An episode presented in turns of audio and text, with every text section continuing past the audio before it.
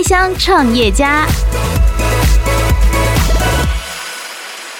有时候创业不跟爸妈工作，其实是在赌气。有时候是在赌气说，我就是不要跟爸妈工作，我就是不要靠你。是，他们就是在这个业界比较有经验的人，他们能够在这个业界待这么久，一定有他们的道理。其实你就把你的爸妈当做一个资深的顾问，是来去问他们的意见。那实际上判断还是你自己。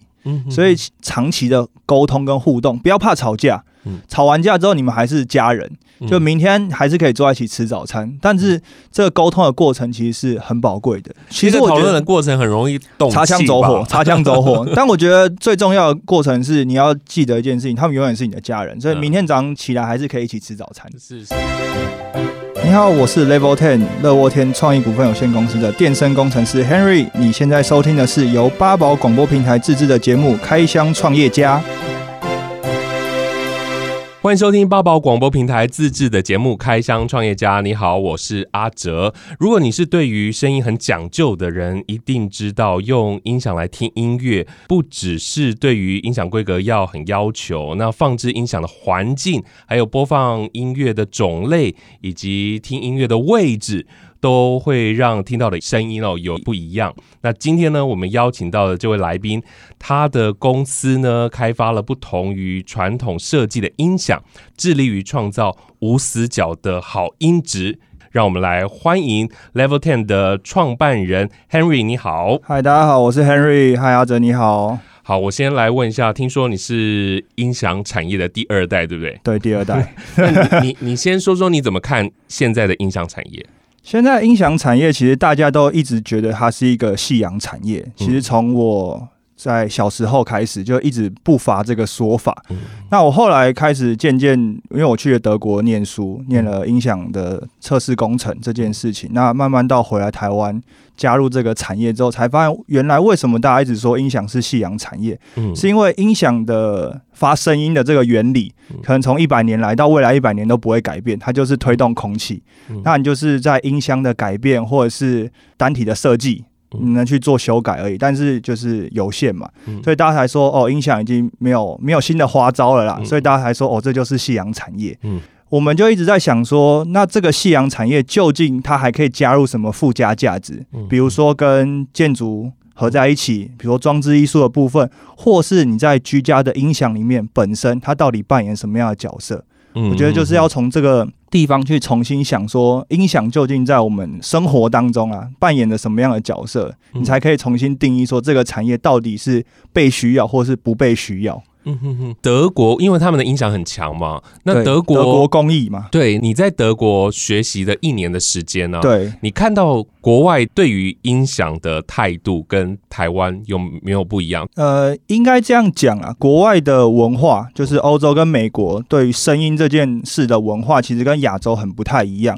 那其实可以回归到一些历史背景，因为在2战时候，德国就是透过收音机来我们讲洗脑啦，他需要透过收音机让所有人听到一样的资讯，所以收音机这件事情在欧洲的家庭，不管是什么样的历史背景，它是有存在的必要的，是，所以大家就已经很习惯早上起来或是特定的时间就去打开收音机听一个东西，是，那所以这个从历史一直慢慢演进到现在，大家会觉得这是一个可能一天的开始，他需要听一些资讯，甚至是需要透过一些音乐来让自己开始今天的一天。那其实亚洲因为生活很忙碌，所以大家其实没有一个特定的作息，说我早上起来我需要打开收音机，或是我需要听到一个什么声音来开始今天的一天。通常就是我赶快急着出门，然后我在可能搭公车或搭捷运的时候才把耳机戴上。那其实非常可惜，因为音乐文化这件事情，或是音乐这件事情，虽然一直说音响是夕阳产业，可是大家不要忘记，音乐跟流行音乐，可能在我们现在聊天的过程当中，又有一首新的创作出来了。是，那这些创作谁听，怎么听？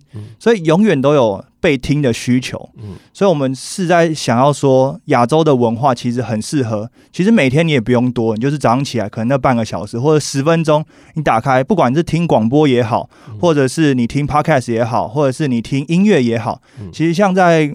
国外的广播电台，它其实早上你第一个节目，它是播一个大概30秒的鸟叫声，它是每天的开头，它就让你知道说，哦，你听到一个声音，你会联想到一个画面，比如说你早上起床啊，你听到下雨的声音，你会觉得啊，今天很阿杂，或者今天很烦闷。可是相对你今天听到一个鸟叫声，你会觉得说，哦，今天好像心旷神怡，因为你的听觉会影响你的心理，因为你曾经有看过这个画面，配上这个声音，所以你听到声音其实可以影响心理，这就是听觉心理。所以我们就想要把听觉心理这件事情融入到我们自己的音响里面，它能够我们把大自然的声音，比如说鸟叫声啊、瀑布声啊，还有一些。虫鸣鸟叫的声音直接放入音响里面，它不用接手机，你每天早上起来你就可以把它直接转开，它就可以听到鸟叫声，然后这都是实际录音的，它不是就混合的，它就是录下来的。这就是声音的魅力。其实我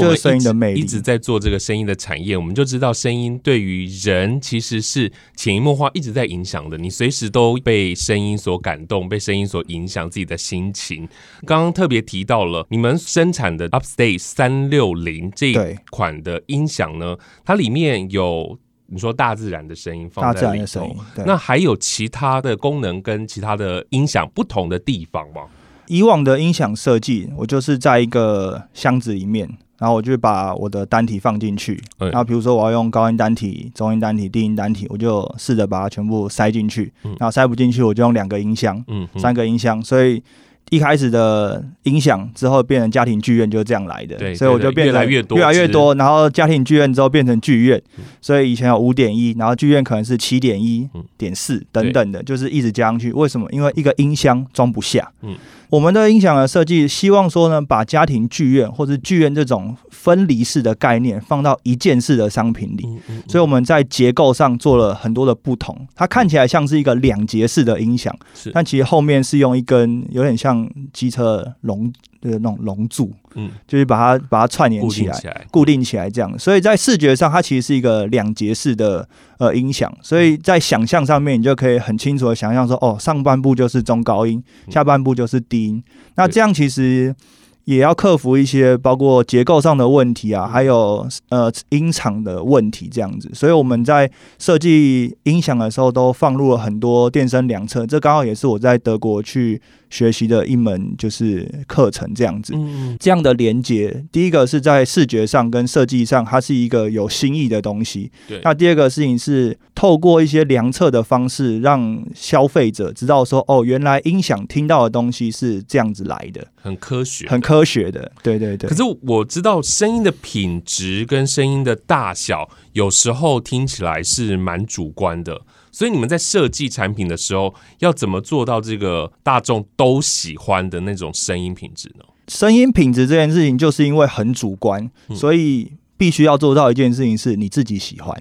所以我们自己要先很喜欢。那音响其实阿哲讲的没错，在音响的品质上面，每个国家的文化不太一样，所以它我们讲调音。调出来的声音不太一样。那大家可以想象，美国就是那种野兽派，所以它就是低音至上，这样就是某些牌子，它就是要震的，就是玻璃会破掉那一种。对对对。那欧洲的音响，它就是很强调平衡，它非常强调，因为欧洲的音乐是来自于交响乐。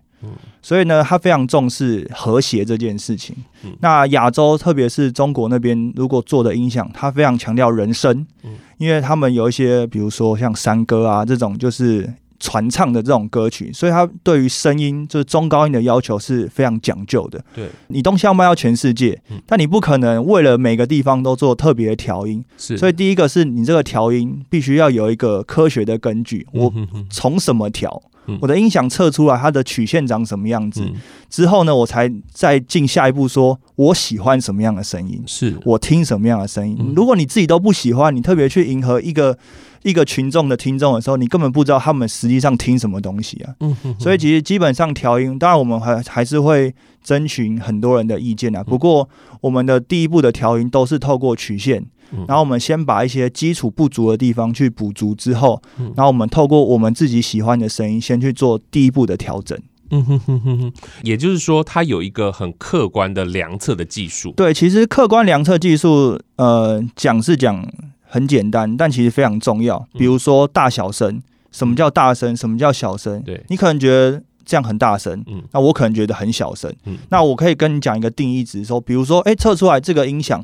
它在比如说一米一瓦的状况下它是 90dB， 你觉得这样不够大声，那我们调 91dB 或者 92dB， 所以大家两个人沟通起来它就有一个参考价值，而不会说像我今天很累，那我听起来我觉得怎么样都好吵啊，明天我精神很好，我觉得怎么不够大声，这样永远没有讨论的交集嘛，所以我们就是把数据摆在这边，所以我们先补什么样的曲线，我们先把什么样的客观的数值定义出来之后，我们再针对哪些不足的地方去做调整，其实这样会加速开发的过程，也可以加速跟市场之间沟通的一个桥梁啦，我应该这样说。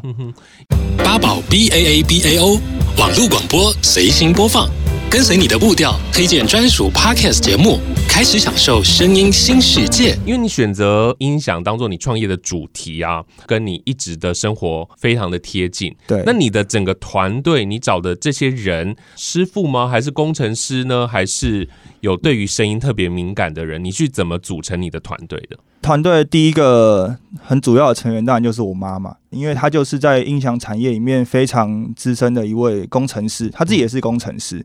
那他一直在做比如说代工啊设计啊，他也有很好的成绩在过去，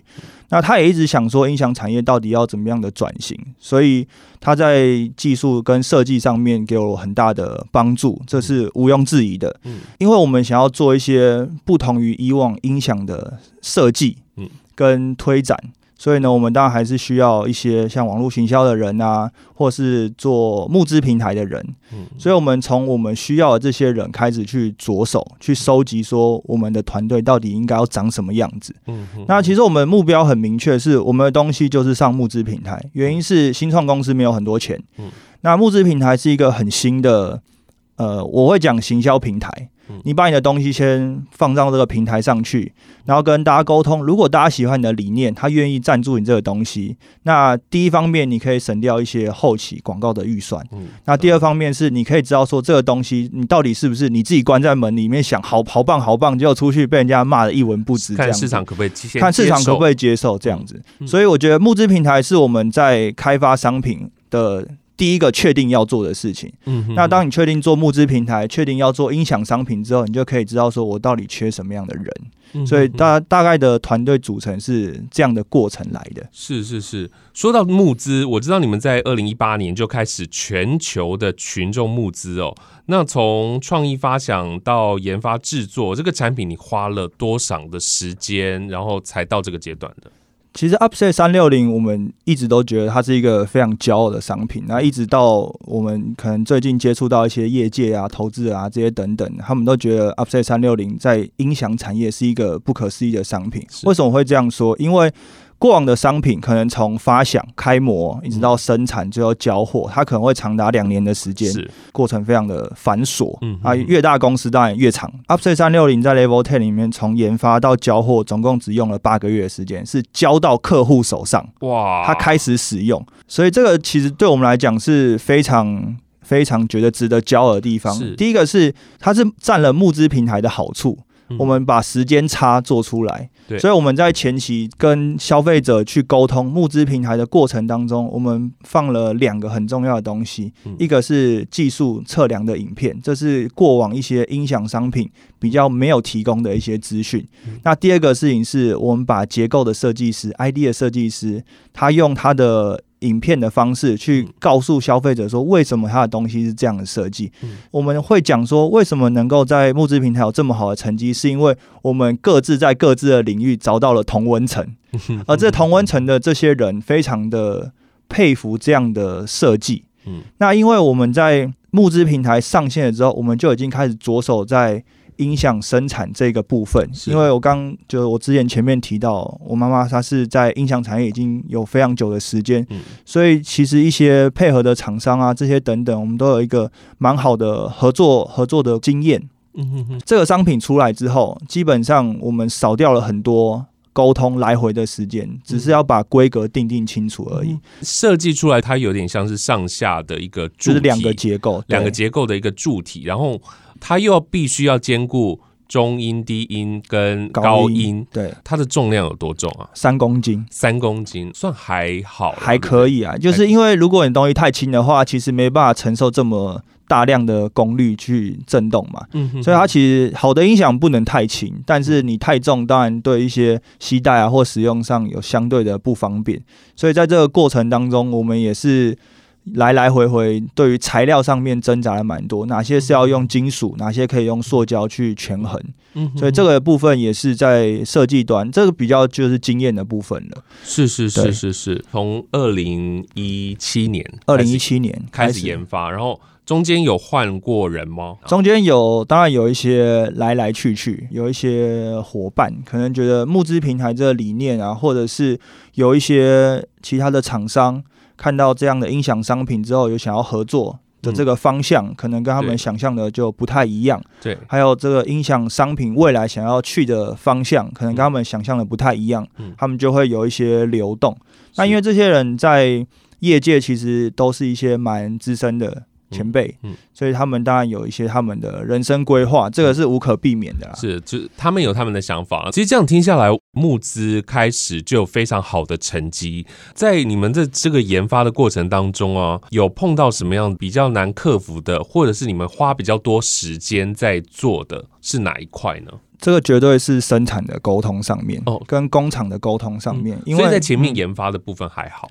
其实研发的部分还好，因为团队小。那基本上大家都是各司其职，那因为我们没有自己的工厂嘛，所以等到你这个东西要外包之后，那第一个面临到的问题是你数量不像传统大厂这么多的时候，工厂的价格，你要怎么跟工厂去讨论？那工厂会说啊，你要便宜我们就改规格。是，那有一些工厂甚至他就是觉得好，那你价格要这样子，我们就把材料换掉。但其实这些都是在设计过程当中，我们很不希望看到的。当然，那这一段其实就花了非常非常多的时间要去沟通，因为工厂有工厂的考量，这是没错的。那你量少，确实也是事实。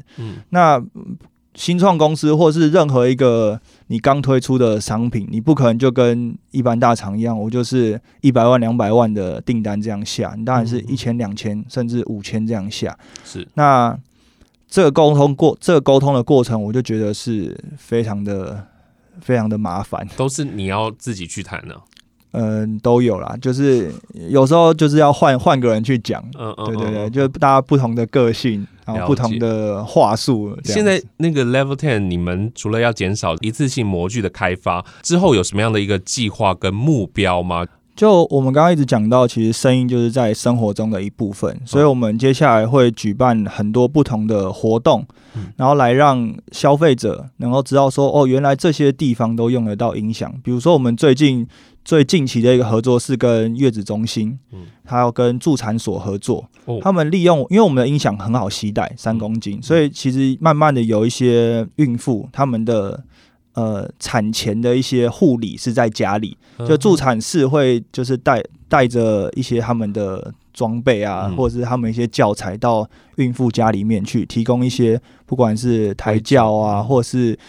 一些照顾这样子。那我们希望把这个服务能够也加入到这样的产业里面去，去做一些异业的结合。是，对。那我们近期办的活动，它就是透过助产士跟助产所，还有专门在研究这个的教授，然后来去跟一些孕妇去做说，其实音乐可以让你的心情放松啊，这件事情。那其实有一个很有趣的事情是，就我们也是在这些活动当中才知道，就是胎教音乐。对。那大家以前都是说，胎教音乐就是什么什么，可能比如说很舒缓啊，这些什么等等的。那其实没有人定义过什么是胎教音乐，一直到我们在沟通的过程当中，我们才知道胎教音乐原来是要依照每个孕妇不同而定。为什么依照每个孕妇不同而定呢？是要依照孕妇的心跳而定。因为如果这个孕妇的心跳是比较快的，你强迫她听一个很慢的东西，你反而会让她很焦躁。是。那如果这个孕妇心跳是比较慢的，那你强迫她听一个很快的东西，她会跟着也一样会变得很焦躁，会不舒服这样子，她会觉得很压迫。所以所谓的胎教音乐，它其实没有制式的。那这些东西你需要第一个是有人告诉你，第二个是你实际听到，你感觉到。那这是一个比较特别的合作。那我们跟另外一个也算是新创公司，他们是在做那个宝宝的胎心仪的。是。那因为宝宝的心跳非常非常低音，那他们是告诉我们说，超音波听到那个都是被合成过的，有放大，有放大过的，所以他其实没有这么的直觉能够听到。就是宝宝的心跳，而且加上这个服务基本上都是要到医院去，你在做产检的时候 才会听得到。那这个新创公司他们做的胎心仪呢，可以用我们的音响，直接听得到宝宝的心跳。之后变成一个，比如说助产士到家里面，第一个你可能有一些胎教音乐啊，这些等等，可能最后让你听听看宝宝的心跳。其实这就是声音带来的感动，它不见得是什么旋律，它不见得是什么歌词，不过它是一个你会感动的声音。未来不单单只是听音乐，然后其实更贴近每个人的生活了。对，其实 Level 10一直希望传达的理念有两个，第一个当然是我们减少一些 3C 垃圾，这个是比较在实际面。另外一个核心的理念是，声音究竟在亚洲的社会，甚至台湾的社会代表什么样的东西，可以透过你听音响或是你听到声音，你去慢慢的去想一下这件事情。八宝 BAABAO 免费提供制作人各式服务，现在就成为八宝制作人，打造个人品牌。刚刚前头都没有问你，你之前是学什么的？其实我的背景非常的跳痛。我小时候是运动员，是运动员之后呢，我去学电子工程。那后来我又学了音响量测的工程，那这个东西在台湾其实现在才有科系啦，过去比较少。对，我开始觉得声音或者是音乐对自己有感觉，其实是我当运动员的时候。原因是因为当运动员，大家都觉得哦，运动员赛前要听音乐可以很放松这件事情，其实我后来理出一个原因，为什么？是因为你听到熟悉的旋律，你会跟着唱歌词。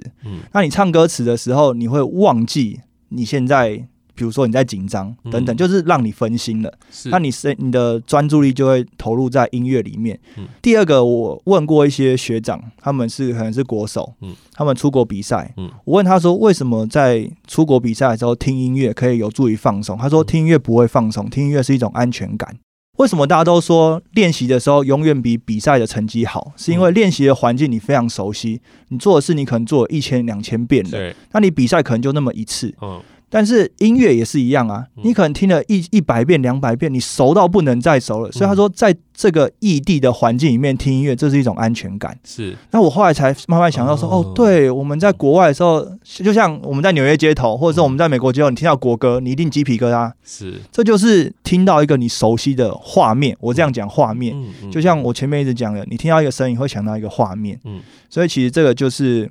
在我的背景里面，加上因为我出国念书嘛，在这一年在德国的时候，其实花了比较多的时间跟自己在讲话，因为其实欧洲的生活步调很慢，对，所以你有非常大量的时间要跟自己对话，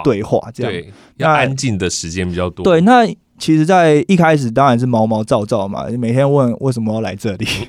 对，为什么你是被硬送去学习？也不算是硬送去，这个过程其实蛮有趣的。就是我大学要毕业的时候，我想要出国。那时候我就跟我妈说，我想要出国。那她说，你想要去哪里？那因为我有一半的家人其实都在美国，对，他们已经蛮早就移民了。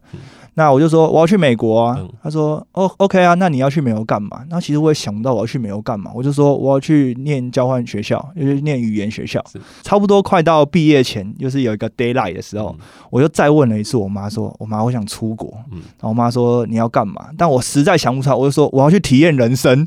然后她就说你再想一下这样。但后来就给我一个 offer， 他就说你去德国，然后去德勒斯顿大学，因为他跟我们的做代理的测试设备的仪器，他们是有建教合作的。因为欧洲这种我们叫科技大学，他们叫技术大学嘛，他们是有这种产学合作的。你上了学程，你必须要一半时间待在学校，一半时间待在业界。那你的 apply 需要有业界的老板跟学校的教授，需要去帮你在审核你在做的事情这样子。所以其实是一个蛮好的机会这样。我就说好啊，那我就去欧洲好了，我就去德国。那自此之前我从来没有去过欧洲。那欧洲人为什么这么多娱乐的活动，是因为他们每天的时间很多，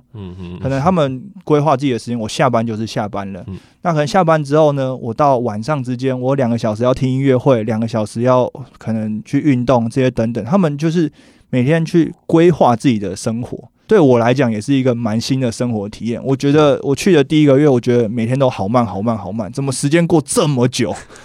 每天都好久好久这样子。我想你妈送你过去就是学习音响测量嘛，对不对？学习音响测量，知道音响产业发展事情。你在过去都没有接触音响的产业吗？从来没有，我是读电子工程，所以就跟台湾目前大多数的工程师一样，进入音响产业都是比如说机械工程师、电子工程师或者是电机工程师，然后进了公司之后才转来去做电声这个产业这样，所以他其实对包括最基本的单体的振动这些都完全不了解，所以我是从最基本的东西开始认识，从零开始学习到专业的东西，然后回来自己开始做的时候，跟你想象中的有一样吗？完全的不一样，台湾亚洲太快太快了，不可否认真的是 3C 王国，全世界很多的资讯，包括材料的开发、零件的使用甚至设计，真的都是从台湾或是从亚洲开始的。想过你自己会创造一个这个新的东西吗？我有想过我会跟我妈一起工作，但没有想到是这种形式跟她一起工作。是，对，她又有点像我的顾问，然后又有点像我的合作伙伴，角色有时候有点复杂。那这其实是创业过程中或是工作过程中一个很奇妙的部分。如果是这样的话，我就要问你们在沟通上会有问题吗？非常多，非常多，非常多。问题当然来自于他的一些经验跟我的一些想法的冲突，那还有一些实质上，比如可能我这些想法虽然很正确，可是花费不知，对，有一些现实的考量，是或者是一些比如说投资人的应对进退上面。有一些他有他的想法，我有我的想法这样子。对于音响设计上来讲，两个人的想法倒是比较一致一点，是因为知道说我们要做一个有趣的东西，然后让人家开始喜欢听音乐或者开始喜欢听声音这件事情，这个想法倒是蛮一致的。但在营运跟行销上应该就会有落差。对，就讲募资平台这件事情来讲好了，他一开始是非常不赞成，因为我花了非常多的时间告诉他什么叫募资平台，但是其实我自己当初在说服他的时候，我也没有很十足的把握，是因为募资平台就是很像你在甩骰子，虽然你有 很好的点子或者是很棒的行销，但毕竟它就是一个人家买不买单，就是你是一个很被动的，有点像放上去之后你要每天看那个数字，对，那其实对于很被动这件事情，在我妈妈的想法里面，她就觉得这不是一个正确的经营或者不是一个正确的行销策略，因为你在这募资的比如说45分钟里面，你是在等，对，你是在等，那你在等的这个过程当中，其实你不会知道你要去修正什么事情，所以对他来讲，这45分钟，这是45天，可能是在浪费时间。其实我觉得我最大的特色跟优点就是我非常有信心，这就是非常的乐天，非常乐观，就是一个谁比谁相信嘛。我就是告诉你，我相信这件事，我觉得我可以这件事情，心里很虚，但是我还是讲出来说没有问题啊，就是募资平台就是绝对是现在要做的事情啊，这样。但我觉得成果做出来，我想你妈看到也是还蛮开心的吧？这样子的一个成果，让其实算是以新创来说是很棒的一个成绩了。对，是一个很棒的成绩，$22万多嘛，在45天的募资期间里面，而且我们最高兴的是，因为它是一个音响商品，所以在募资期间是没有人听过这个商品的，所以它是在没有听过的情况下，能够被那么多人的关注，所以这也是回归到我们一开始一直在讲的东西，是音响你为什么需要这个东西。第一个是它有趣，这没有问题。第二个事情是你的生活中可能需要这个东西。第三个是它有一些客观的数据告诉你说它是一个好东西，所以你不需要每次都一定要听到一个音响才觉得，哦，我要买这个东西，我需要这个东西。对，其实我们想要把这个东西是反过来。是，我想不少的创业者在一开始初期的时候，可能都会跟家人做接触，甚至就像你一样跟家人一起创业。你会给他们什么样的建议啊？我觉得是一个好事，我觉得反而是一个好事，因为有时候创业不跟爸妈工作，其实是在赌气。嗯，有时候是在赌气说，我就是不要跟爸妈工作，我就是不要靠你。是，他们就是在这个业界比较有经验的人，他们能够在这个业界待这么久，却一定有他们的道理。嗯，其实我觉得台湾的一些新创家或者创业家，他们比一般人更有的优势是对于是非对错的判断能力跟资讯收集的能力。嗯，其实你就把你的爸妈当做一个资深的顾问，是来去问他们的意见。是，那实际上判断还是你自己。嗯，所以其实你就是，我觉得这个部分你需要跟他们有很长期的沟通跟互动，不要怕吵架。吵完架之后你们还是家人，就明天还是可以坐在一起吃早餐。但是这个沟通的过程其实是很宝贵的，你可以得到一些可能业界资深的顾问，或者你去外面花钱人家都不愿意告诉你的事情。嗯，但是就是沟通的过程啦，其实讨论的过程很容易动气，擦